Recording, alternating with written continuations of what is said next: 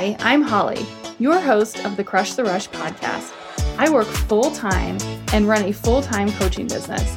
I started my first coaching business when my twins were eighteen months old, and I was excited to start something I was passionate about but overwhelmed with how to make progress in such small pockets of time.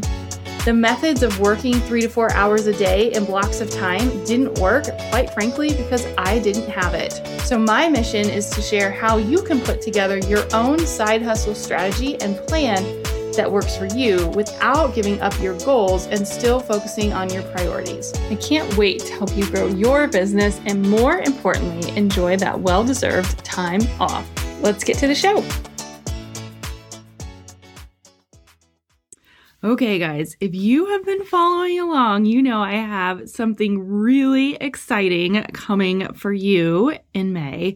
The official Crush the Rush quarterly planner is here. You don't have an extra twenty-four hours to run your business, so why have a separate planner for it? I have created the only planner that combines your personal and business goals with a strategy and planning system that helps you grow and scale your business while still focusing on your very important priorities, those V I Ps. I'm so excited to introduce the Crush the Rush quarterly planner. No other planner compares to organizing your business and life. And not only is this planner going to look amazing on your desk and help you streamline your goals, but you can feel good about it knowing it's designed and printed and bound locally from sustainable materials. I have partnered with the amazing sisters at North and Third Publishing. You know, the ladies who produced Halle Berry's Journal on Joy, the All In by Teddy, and Amber Ray's Wonder Journal, to name a few. I know, I can't believe it either. If you are working on building a business, managing a family, or just staying organized in everyday life, then this planner is for you.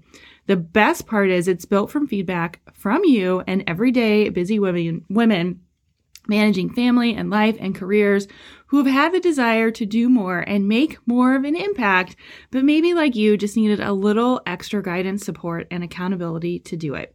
When you combine strategy with productivity and accountability, it is magic, and it is all built in every day to the planner. And why not work on yourself while giving back to charity? This quarter, we are donating five percent of the profits to In Her Shoes, supporting courage in modern women and young girls. You cannot pass this up.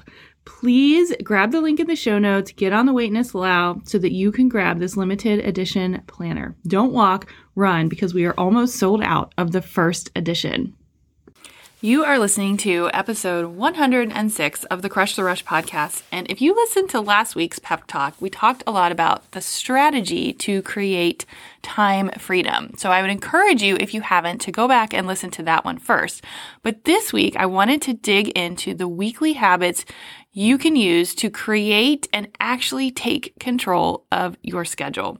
So these are the habits that help me really dial in my focus every single week and save time so that I'm able to focus on the priorities that matter. All right, so we're just going to dig right in today. So the first thing that I do every week is I take about ten minutes to reflect on the previous week. And so you can ask yourself questions like this. So what went well this week? What do I need to improve on? And what can I do to make the next week great? And typically I actually do this on Sunday morning before everyone's up, and I just like do a little brain dump of these three questions. And then when I have time later in the day, I can continue planning my week. The next thing I do is I take it a step further and I think about my goals for the week. So I break it down into the following. What is this week's focus? So I call these my big rocks, and these are the things that absolutely must happen. And typically I try to only pick three or four. I love the number three, and so I usually try to stick to three. Like, these are my three focuses for the week. Sometimes they're work related, sometimes they're side hustle related, sometimes they're family related, but usually it's three things. And then what are my important reminders, meetings, et cetera that can't be moved? So maybe I have a doctor's appointment, maybe my kids have um, some sort of activity, whatever that looks like. I make sure that I know what those are and that I have them in my calendar. And then the third step is, what is your, or in this case my, when I'm sitting down on Sunday morning, priority list? So You've already talked about what your week's focus is based on what you want to do. You know what meetings and things that cannot be moved. And now you're saying, based on the above, what is that list of things that I really need to get done? And so sometimes they have to be moved because they aren't in the week's focus. Sometimes they have to be moved because they just aren't going to fit in because you have meetings that can't be moved. And sometimes you get to add more because you have more time. And so it really just depends on what your focus is for the week and what sort of those big rocks are. But it's really making a list of all the things that you want to get done and then taking out the items that aren't a priority anymore. And it doesn't mean that they go away. It just means that you put them on a different list and you'll come back to them. And then the last piece of sort of my weekly planning method is really figuring out what my morning routine goals are. And so if you have followed me over any period of time, I am always changing up my morning routine. I'm always trying to add ways to make it more efficient, or maybe I'm just trying to hit snooze less or whatever the goal is for the week. But I would encourage you to think about, what are your morning routine goals? Maybe it's to get eight hours of sleep. Maybe it's not to hit snooze. Maybe it's to actually have an hour of work time before everyone gets up. Whatever it is, it's really good to go into the week with a plan so that not only do you know what your week's focus is and what the list of things that you need to do is, but you know how you are going to start your day. And because I love a good list, I wanted to throw in a few more things to think about as you are planning your week. So I did a little research and went back to a Ladders article, which is a resource that I actually use uh, for my nine to five job. And Thomas Opong says there are several things that you should include in your routine that will allow you to take back your schedule. And I picked and cho- chose the ones that made the most sense based on the methodology that I use. And so the first one is build a system for everything. So I talk about this all the time, but a system is basically anything that you do on a regular basis. And it can be anything from writing a podcast episode every Wednesday to creating a client onboarding system to save you time. It is consistent small habits that are repeated over time. So your morning routine can be a system. Your client follow-up can be a system. But really think about how you can systemize your week. The second um, tip is all around daily routine. And we talked about this a little bit at the beginning, but how you start and end your day determines everything. So take a closer look at what you're doing at a micro level, and you will be surprised on how much more productive you can be. And I talked about this a little bit on the last podcast episode, but in the Crush the Rush Club this month, we or last month, we did a time audit, and I recommend this to a lot of my clients, and it's really being uber focused on your daily routine so that you can make really small improvements where you're going to see really big results. So if you want that time audit, you can join, jump into the club and grab it and download it and try it uh, for a week. The third tip then is make time for high value work. And so I love this quote by Jim Rohn. He has some of my favorite quotes, but he says, "Don't start your day until you have it planned, and then spend the first hour of your day working on high valued tasks, the ones that are going to move the needle forward." So to make that even more efficient, every morning, get one thing done immediately. Because let's face it, if it's eight a.m. and you've already crossed off your most important item of the day, it feels pretty amazing. And then you can literally carry that confidence with you the rest of the day. So if you haven't gotten the message, really thinking about how you're going to go about your day and starting it strong is so important in weekly efficiency. Number four is don't multitask. So there is a book called eighteen minutes, Find Your Focus, Master Distraction, and Get Things Done.